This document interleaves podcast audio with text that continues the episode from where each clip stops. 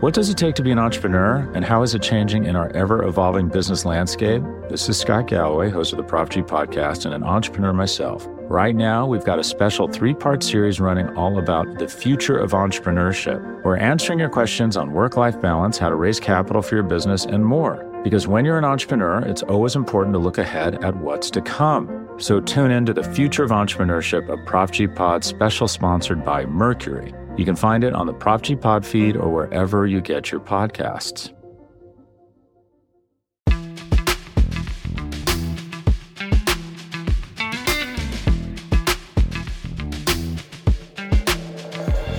Welcome to the Hidden Yardage Podcast. I'm Mark Lane. Follow me on Twitter at the real Mark Lane. Follow Sean on Twitter at Sean Martin NFL, and subscribe to us on the Hidden Yardage Podcast on Blog the Boys Podcast Network. You can find us on Apple, Spotify, TuneIn, and Stitcher. Uh, gobble gobble, Sean. Yeah, gobble gobble indeed. I'm so proud of our entire BTB staff of all the Thanksgiving puns that we came up with. I mean, my post game article was titled uh, "Cowboys Gobble Up Commanders in Second Half." DaRon Bland makes NFL history, but I took a couple screenshots, just all of them together. I mean, it was great seeing uh, everybody run with Thanksgiving uh, puns for a holiday that's always better when the Cowboys win. And not only did they win, but they did so in convincing fashion again to uh, continue this incredible streak they have at home. And I got to ask you this right off the top. I mean, you're a resident historian and all these things, and interested to see the direction you'll go with this. But where in the pantheon of you know wild and fun and exciting things that you've seen in all your years watching NFL football does Dak Prescott on the field of play, not you know on the sideline or whatever, after he'd been taken out of the game? Where does Dak Prescott on the field of play after throwing a touchdown, running off the field with a turkey leg in his hand? rank for you. I mean, we're days after the game at this point. We're sitting here on a Sunday. Our listeners are coming to you on a Monday, but so we're five days removed, and I still think about that a lot. I mean, to me, it's one of the most ridiculous things I've ever seen. I mean, there's that slight level of disrespect, but it also wasn't disrespectful, and it came out of the Salvation Army kettle, and that's all good. And you know, Dolly Parton at halftime, and all these things that are traditional, but I still think about that a lot. I mean, one of the most absurd things I've ever seen when your quarterback is playing so good at home, he can run off the field of play, you know, in the lines of battle, if you will, with a turkey leg in his hand. Yeah, I think it just goes to uh, just what I've said, which is that Jerry Jones has figured out a way to basically have the Cowboys play in a Super Bowl, which is what they did on Thursday beat, you know, their biggest rivals, so to speak. And uh, all the talk is about, you know, the Cowboys coming out of this. Yeah, the viewership was, was of course, incredible. And, you know, the way people plan their entire holiday around this game for the Cowboys is kind of humbling as a fan. You know, it's so fun to have this be part of, you know, a, a holiday that, sure, you could do it without football, but what's the point? I mean, that even for other fans, they associate it with this. But as Cowboys fans, we get to link our team to a holiday We also get to link, you know, memories that you make with family and friends and young ones and what have you. So it is kind of their own Super Bowl, and I want to think that that's part of what Jerry was, you know, alluding to and thinking of when after the game he said that of all the days he's been involved with the Cowboys, including the Super Bowl wins, he put this win up there with, you know, how much he enjoyed it and maybe the turkey leg thing was part of that too. But that was certainly interesting to hear Jerry say that. But hey, why not? It was a hell of a Thanksgiving for everybody all around, and including this Cowboys offense uh, getting humming again. Well, that's what I'm saying is, and you know, there has never been a more Cowboys game played than what was played on Thanksgiving. And that's why he says that. It was just the halftime show was all Cowboys like the Cowboys, I don't know how to put it, but they won Jamboree. They won uh, Pep the Pep Rally.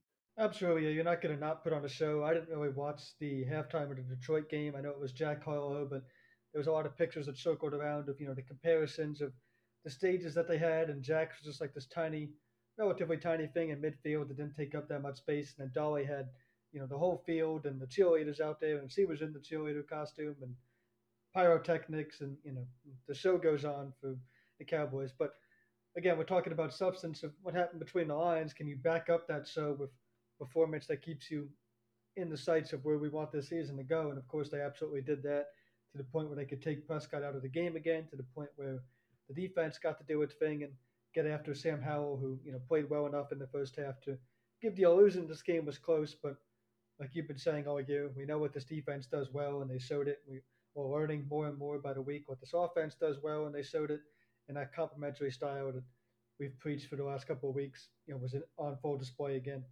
Yeah, and what where did you see the complementary style showing up at? You know, it, it's um most uh it's mo it's most um you know where it showed up the most I think creating opportunities for the pass rush was the biggest thing that turned the floodgates of this game.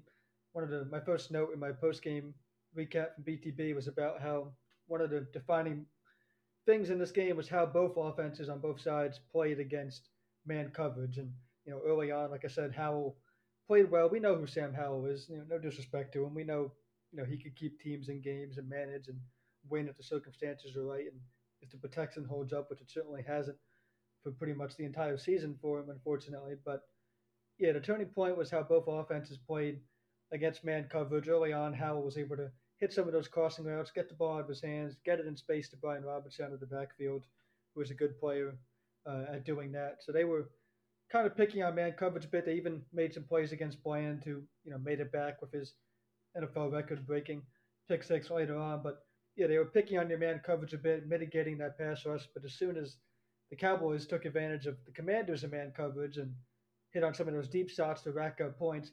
That put the pressure on Washington to have to play more aggressive in their own right, and that's when the Cowboys man coverage was able to be aided by the pass rush. I thought these tackles stepped up again, unlike in the Panthers game where Carolina kind of spread you out and dictated that the matchups are going to be on the edge, where you can win with Parsons and the likes there. They played more tight, so the matchups were on the inside to win here, and the pass rush did so with Osa Odighizuwa getting home by also stopping a fourth down play after Gilmore broke up a pass. Jonathan Hankins got home, and the edge rushers had their say as well. So, you know, I think the, the offense putting up enough points to allow this pass rush to pin their ears back was a turning point type of thing that uh, shows you how complementary this team can be. Yeah, and it's those elements that you have to have in order to, you know, really convince people that in December and in January, you know, you you can take it to the next level. And I think that that's where Dallas historically has not really convinced folks is with their trench play in you know the wintry parts of the schedule. Yeah, that was something I kind of wanted to bring up off the top, or you know how to frame this. But I think we're at the point with this Cowboys team where I know this came up last year at times where it was even earlier on last year where it was like, oh, this team has all the pieces. We need to talk about them as Super Bowl or bust. And, then the Prescott injury changed some things, but there was still that window early on. It was like this team is going to have all the pieces. You know, it's time we're more critical of them than usual. Which I mean, laugh out loud because it's Dallas media and you know we're all critical, whatever. But it's time to talk about this team in that light of you know just good isn't good enough we need to talk about them as contenders. And what comes with that is also the point of if you truly do feel that way about your team, and like I said, we're getting there with this Cowboys team, please, as a fan, you know, this isn't just me begging you, but you'll get to hear this in other shows across the network and other medias. Please make the journey as special as, you know, not just hanging your hat on what that final destination might be. We have no idea how any playoff game or any game is going to go enjoy the journey. And I think we're at that point with this Cowboys team. We, you know, we don't know if they're true contenders or not. We don't know how to get a fare against these tougher teams coming up on the schedule, which we'll get to. But it's really time to appreciate just the surface level of what this Mike McCarthy offense is doing first and foremost. I mean, we need to fully grasp that and understand the path that he has. Dak Prescott on playing as an MVP favorite. We need to grasp, you know, the continuity that this defense has for so many years now under Dan Quinn, how they play as a unit and together, and the talent that's been assembled on that side of the ball. it's not time to you know get completely over our skis with all these things, meaning that the Cowboys have to go win it this year. But yeah, it's definitely time to pause and just appreciate just how well this team is taking apart other teams week in and week out. That just doesn't happen at the NFL level, and they're doing it, and you know, slowly but surely trying to earn their respect by doing so. Well, it's that they do it consistently because you know, uh, and it's really uh, started with Dan Quinn, just how they dismantle opposing teams, and you know, it's just where does this go and does it finally happen? And then you're in the NFL Final Four as opposed to always on the outside. It's nice to be able to put behind the, you know, any Mike McCarthy hot seat talk. I mean, talk about a coach who had to battle, you know, some demons early on as far as just proving day in and day out that he was the right guy for the job and he could build something sustainable here. I don't think there's any Cowboys fans that want this offense and what he's dialing up alongside Brian Schottenheimer and Dak to go anywhere anytime soon. Yeah, and that's just what you know will still kind of be in the uh, conversation is uh you know just wh- where's this going uh what will it look like when Dallas is you know approaching the playoffs is it going to be with confidence or you know something else. Well, absolutely, you have to think that you know this team has all the confidence in the world that they can prepare and you know a game plan. Yeah, when a game comes down to one or two plays, it can go any way. But I'll take the McCarthy, Quinn, and John Fassel game plan against anybody right now. I mean that those three give you a chance in any game you play. I don't. There's not one. We did this last week already, but there's not one team that fears me to the point of I wouldn't expect Dallas to always be competitive and within a couple plays. The 49ers might be that asterisk team, but you know, let's just see how Brock Purdy and company finish out the season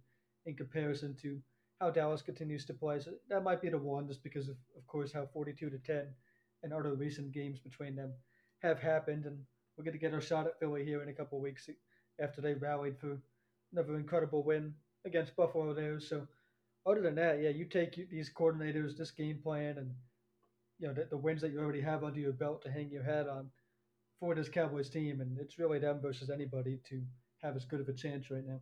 Yeah, and uh, for the 49ers, that's if they're healthy. We've seen what happens when they're not healthy; they're not relevant. Yeah, absolutely. And the Cowboys have more of that, you know, next man up mentality. Of course, there's players that are irreplaceable, and you know we don't want to talk about losing them, and we don't even have to go through it. I think uh, the listeners know who we're referring to. You know, the quarterback's an obvious one for any team, so you'll start there. But yeah, the health is uh, standing out. I mean, how about just for a second, let's uh, give a shout out to Tyron Smith. I mean, how about the fact that he's turned back the clock and it's been weeks on end without having to talk about any availability issues for him. So not only is that great to see, but over on the other side, Terence Steele has kind of bounced back from a rough game in Philadelphia, and they've been able to call plays where all of Tyron Smith and Steele and Zach Martin and Tyler Smith and be honest, get out there and do what they do best, which is get go get people on the on the move in the run game. So they've been able to call that balance on the ground to go with this passing game. This is such a cliche thing, but you know we're talking about December football next time a game comes around. We always hear this time of year, the run game's going to be important. These pass happy teams, you know, are going to start fading. All these things. I think it gets overhyped but I still think it's relevant enough. If it comes up every year, certainly there's relevance to it. And the Cowboys are trying their best to uh, define that run game. And what better way to do it than trusting your offensive linemen up front to go do what they do best, call plays that play to their strengths, and get out and to the second level, make contact, get some big hits going. And that certainly fired up this offense just as much as the long passing plays have fired up, you know, Prescott and CeeDee Lamb, Brandin Cooks, and the likes of them. Yeah, and that leads me to ask you do you like this the run game that could, you know, kind of like this little engine that could, this run game that could model that McCarthy's assembled. You know, it's just kind of been like, I don't know what the run game is going to look like in September, but I bet I can get it figured out by December when we'll need it. I absolutely love it for a lot of reasons. You know, McCarthy said at some point, I think it was leading up to this game, might have been afterwards, but recently talked about how he's so confident in all these pass catchers in the pass game that you know he doesn't even necessarily have to think about who's in the game when he calls a certain play. Whoever's out there is going to be able to execute whatever play is called. And of course, you know the change in recent weeks has been a higher volume to CeeDee Lamb. As long as he's out there, you can see where that confidence comes from. But in this game, you, you even saw you know Jalen Brooks continue to get run, and you saw Jalen Tolbert and Jake Ferguson make that ridiculous play down the seam. So he said that about the pass game, and I see a run game that's getting to that point too. I mean, there was no you're seeing Rico Dowdle make the types of plays that last year we were accustomed to only having Tony Pollard available to make, scoring the game's first touchdown on a screen swing type pass out in space. And that's a patented Tony Pollard play, but you ran it for Dowdle, he executed, it goes into the end zone. And then Pollard's touchdown up the middle, well, that's something that Dowdle might be more suited to. But for the second week in a row, when Pollard, you know, really gets going, a physical type of run, that seems to be what ignites his team more than anything. The uh, Cowboys did not allow a single more point in this game after Pollard's big touchdown run up the middle against the Commanders on Thanksgiving and against the Panthers. It was also what opened up the floodgates and responded to the Panthers' first touchdown before the defense added the score, and we know how that went. So, yeah, this run game is really starting to find it. You can tell there's an importance to it, not just for the linemen that I mentioned to feel like they're, you know, engaged in the game and being able to hit and do what they do best, but just throughout the whole team, you can tell there's an emphasis on how important it is. And when it gets going, yeah, it really starts to fire them up. It gives them balance.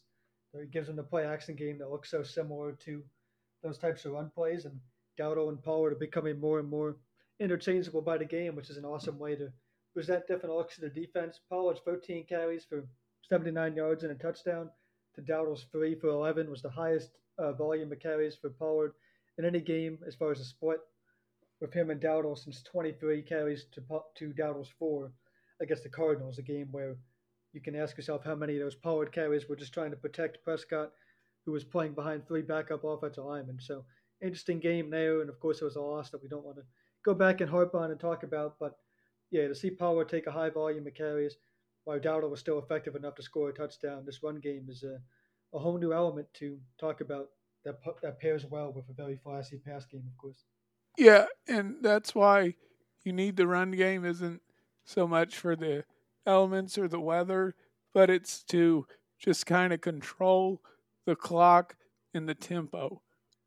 Absolutely, yeah. The way that Pollard, you know, continues to improve and his ability to kind of put the head down, get the shoulder pads down, and, and run for tough yards, that's improving week by week with two touchdowns to so forth going up the middle. So, yeah, I don't think this run game is done by any stretch. You know, we didn't think that about the pass game, but we had questions about, you know, what's their ceiling, and now they're breaking ceilings and scoreboards every week. So no reason to think that the run game can't follow a similar trajectory. And like you said, by December when you need it, which is when we'll be talking about the next Thursday game against the Seahawks, we'll just see how that looks. You know, that to preview the Seahawks a bit, that's an offense that, you know, Geno Smith, they, they're going to push the ball downfield. They have a chance to sustain drives as well. They can, they'll take those short passes and try to run it too. So they could definitely try to play the type of possessing game that Carolina tried to play against you and failed because you got up on them. Boston tried to play against you in the first half and it failed because you got up on them. Seattle's going to kind of come in here the same way. We'll have as good of a chance as any of those teams to play that way, but the Cowboys can mitigate it with their own run game, so we'll keep an eye on that. Yeah, in that Seattle game, uh, what's interesting about that is, you know, just Geno Smith you're facing Geno Smith.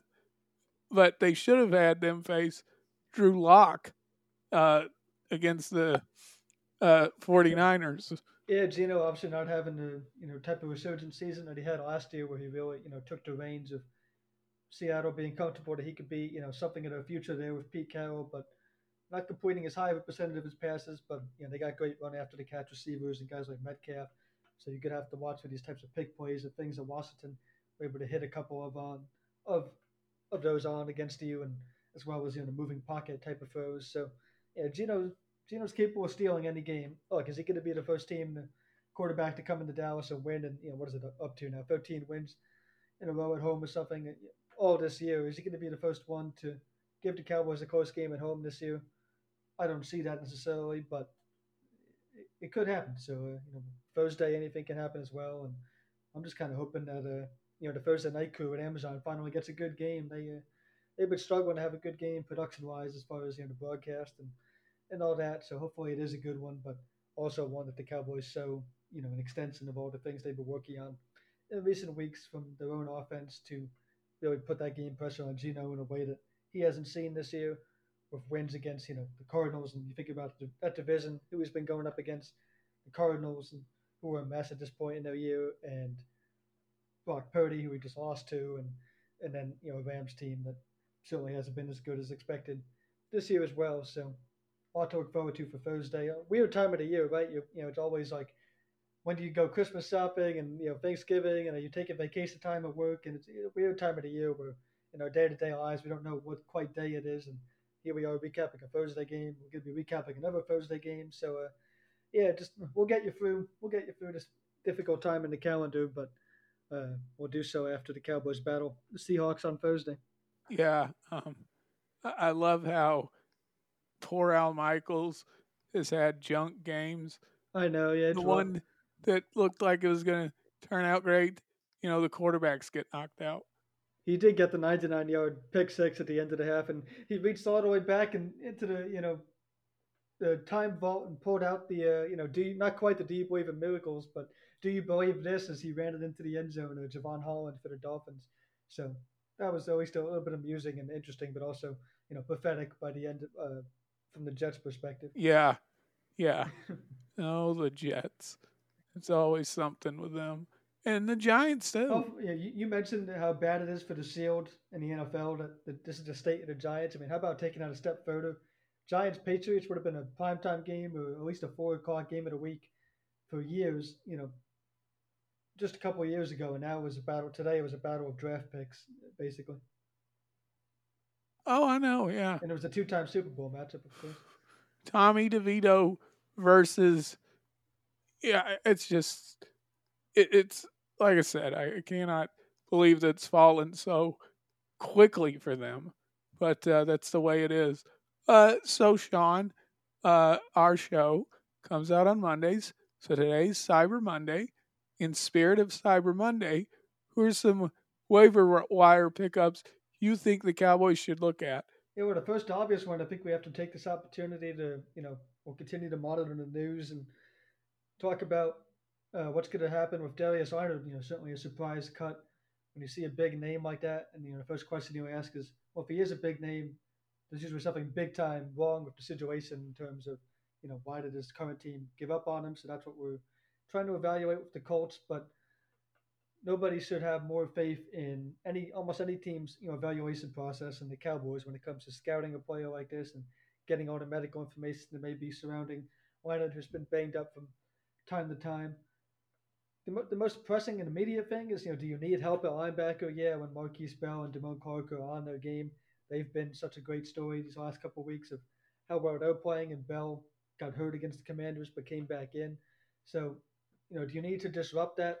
Well, I think never too late when you are trying to contend this late in the year to add, you know, mercenary type of player, a veteran linebacker that, yeah, he's not going to make every flashy tackle and pick the ball off and strip sacks and all these things anymore per se, but – I, I just know that's the type of player that could be in the right spot at the right time for a couple plays a game that make the difference. You know, those run fits where Jayron Kearse is a step behind, Darius Leonard can be there and, and get the ball carrier on the ground in that type of situation. The the plays where you want to blitz Micah Parsons up the middle, you want to give him the defense, the offense, I mean, a different look by also having, you know, Leonard lined up over there, or you want Parsons on the edge, and you put Leonard where Parsons would be in that same situation.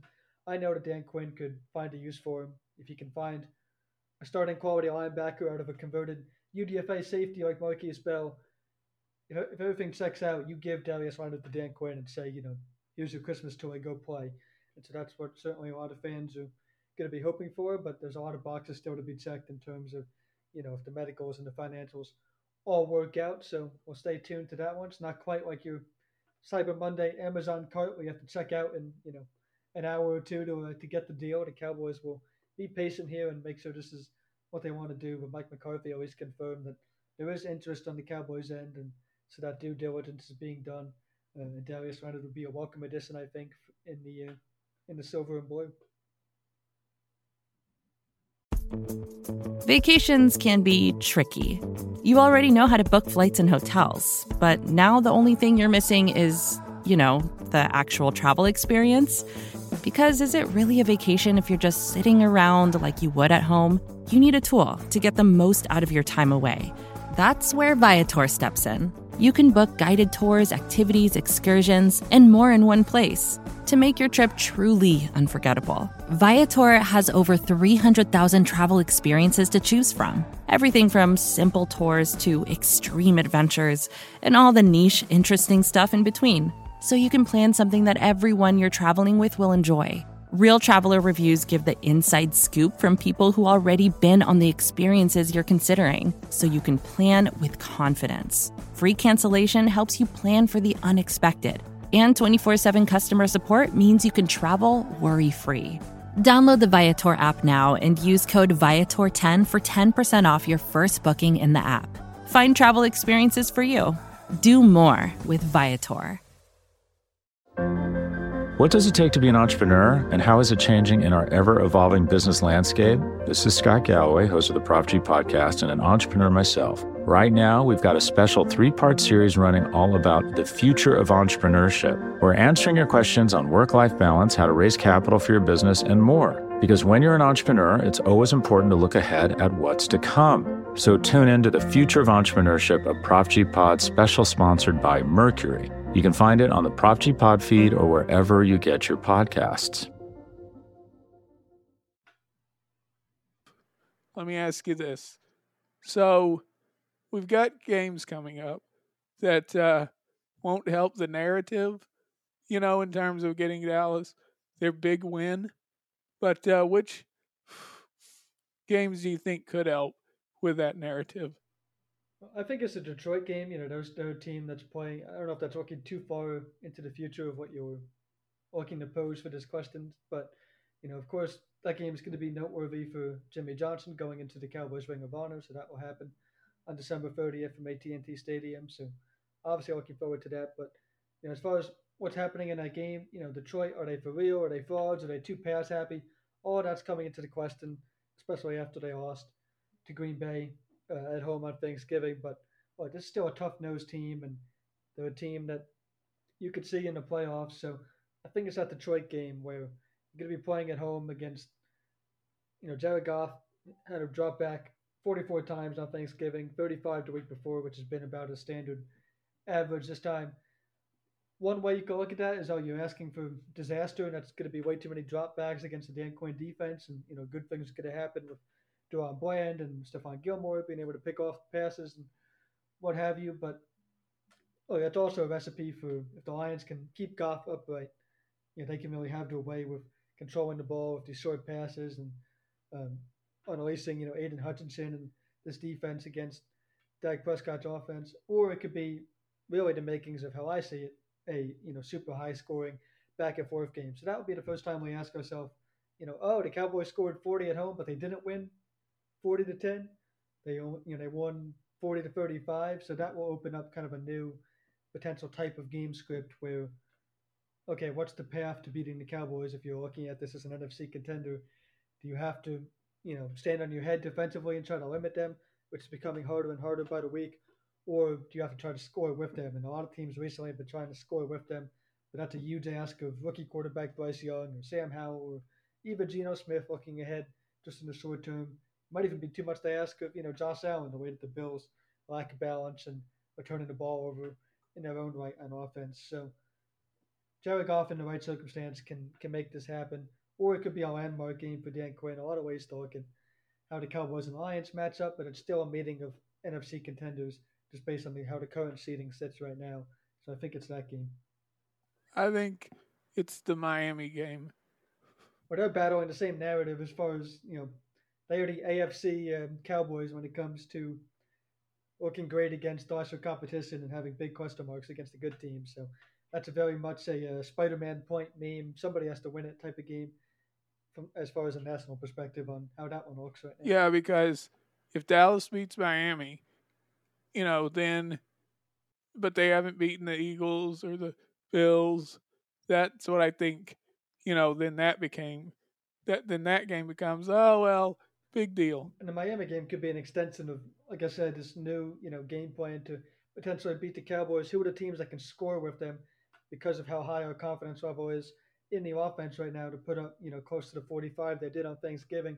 Who are the teams that can score with them as opposed to defenses that we should be expecting to hold down the Cowboys since that's proven so difficult these past couple weeks?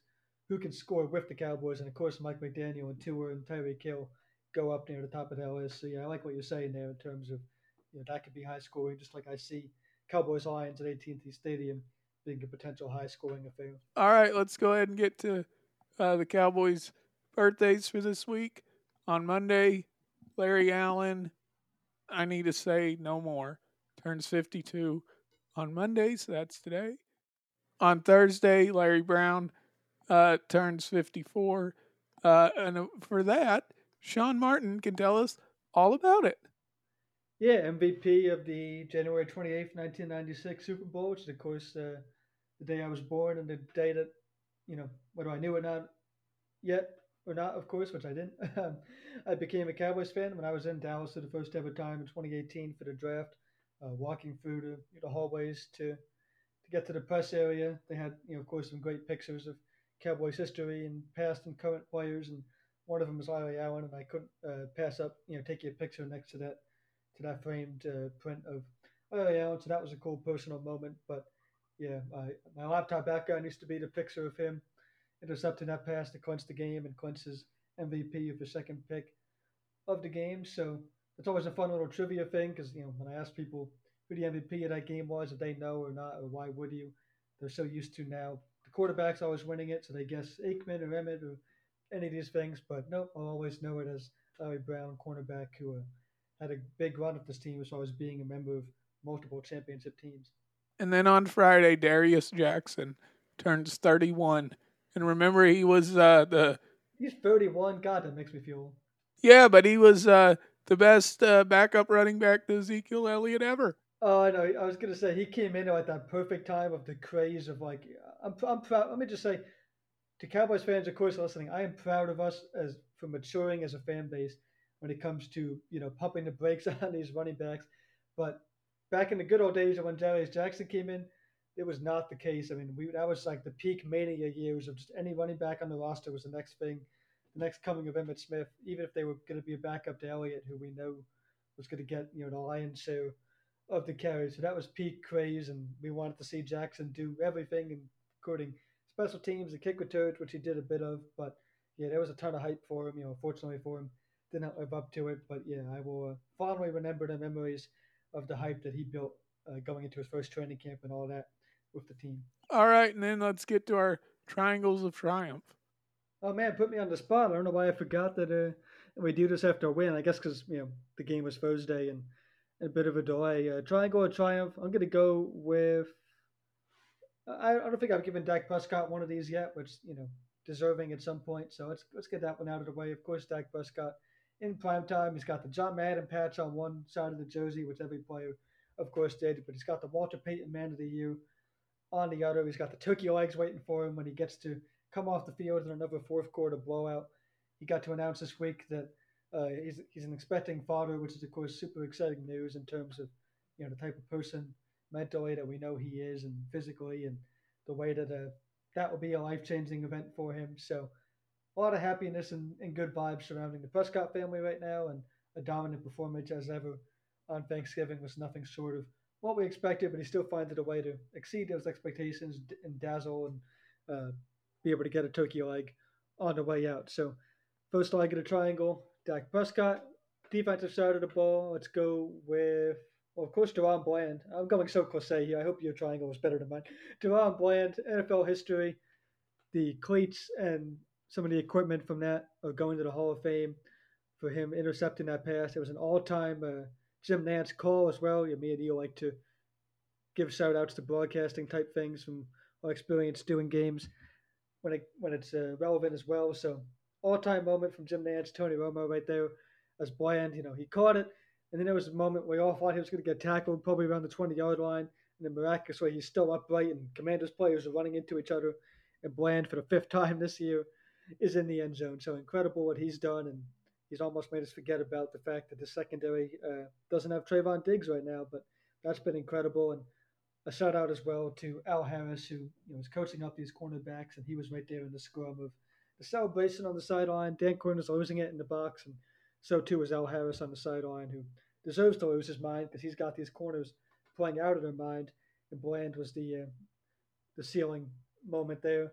My third one, I usually like to go, uh, you know, kind of off the hat and off of off of the game, but I think I'm going to stick to the game in this case and go back to the defensive side of the ball and give one to Osa Odighizuwa. I've been on these tackles for a couple weeks, and he made that big fourth down stop that helped really start to put this game away. And his pass rush was there as well. So he's been great all year, but I don't know if he's still quite gotten the full credit he deserves um, as he continues to kind of sell more and more each week and get more comfortable. Winding up next to Mazi Smith is certainly helping because Mazi Smith could almost be a member of my triangle as well. But for now, we'll continue to kind of watch for Mazi to improve and end up in the triangle in a future week. But to complete the triangle, it's going to be Osa for getting after it on the interior pass rush and what that's meant for the defense. And he joins Dak Prescott and DaRon Bland. All right. So for me, Luke Schoonmaker had a 12 yard catch. So that automatically qualifies him. Uh, then um, on defense, Johnathan Hankins, he had two sacks. I like it when the big defensive tackles are able to get disruptive like that. And then my third is oh, yeah. to uh, the Pac-12 conference, which uh, oh played God, its last uh, football game. Cal, and, you know, in the regular season, Cal and UCLA uh, uh, over this past Saturday Thanksgiving weekend, and uh, yeah, no more Pac-12 after dark. It's so sad. I mean, there's nothing like I'm, I'm not going to go on a whole rant about conference realignment, not the time or place, but yeah, all these rivalries that we're losing are sad, but perhaps none more so than just the Pac 12 because of the absurdity of it and the late nights and the way that you could always count on them to, uh, you know, beat a nightcap in a full day of football. No matter what time you started watching on Saturday, if you're going to be up late, there was more games on thanks to that conference. And I, I at one point was a pretty big Oregon fan, so I was of course into the Pac-12 or you know rivalries and the Civil War against Oregon State, and they're going out on a bang. Oregon Washington in the conference final is a, is a de facto college football playoff play-in game, so the winner is going to be in the playoffs, which is epic to see. So super looking forward to that on Friday night. Looking forward to Texas playing in their final Big 12 championship game on Saturday night.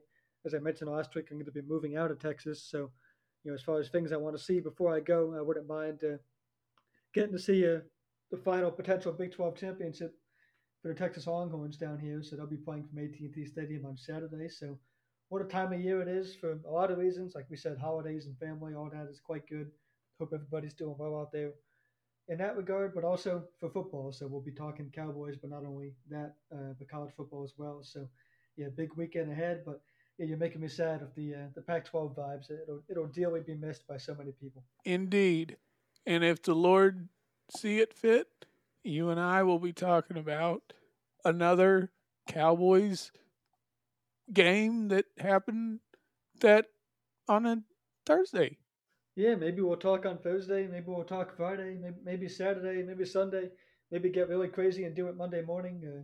Uh, either way, I'm looking forward to be back and with you as always, partner. Glad you uh, had a great Thanksgiving. And uh, again, shout out to all of our BTBers for all the Thanksgiving puns. Let's uh, keep the puns rolling, I guess, when we go into Christmas time. That's all I can ask as far as uh, coming up with more puns because they were all they were all top notch covering this Thanksgiving win, 45 to 10 against the Commanders. All right, so there it is.